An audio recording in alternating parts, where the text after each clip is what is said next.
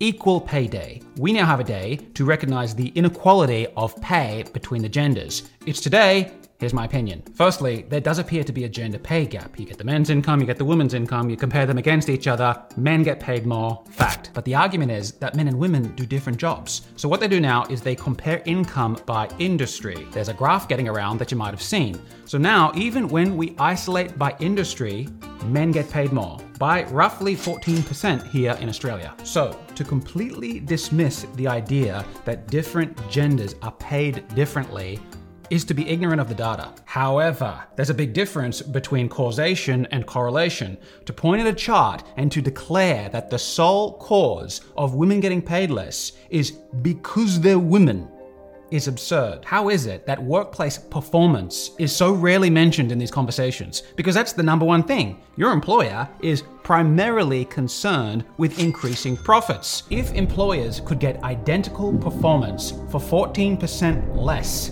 then why is it that they don't fire all the men on their payroll and just employ women? One more thing, Murphy.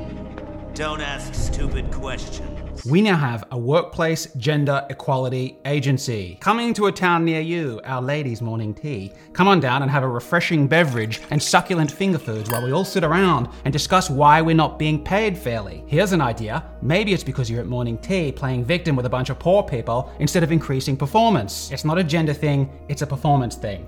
Look, I had a female business partner almost 10 years. I saw her make millions of dollars. Ladies know how to make money. In fact, sometimes I think they have an edge over us meathead men who sometimes get so focused on comparing the length of our dicks that our creativity and our service wanes. In School of Mastery, we have hundreds of ladies building online businesses, getting the bag, investing wisely, building their wealth, getting their money straight. It's not a gender thing. Ladies, if you're dead ass serious about getting that 14% more, fantastic. I'm all about it.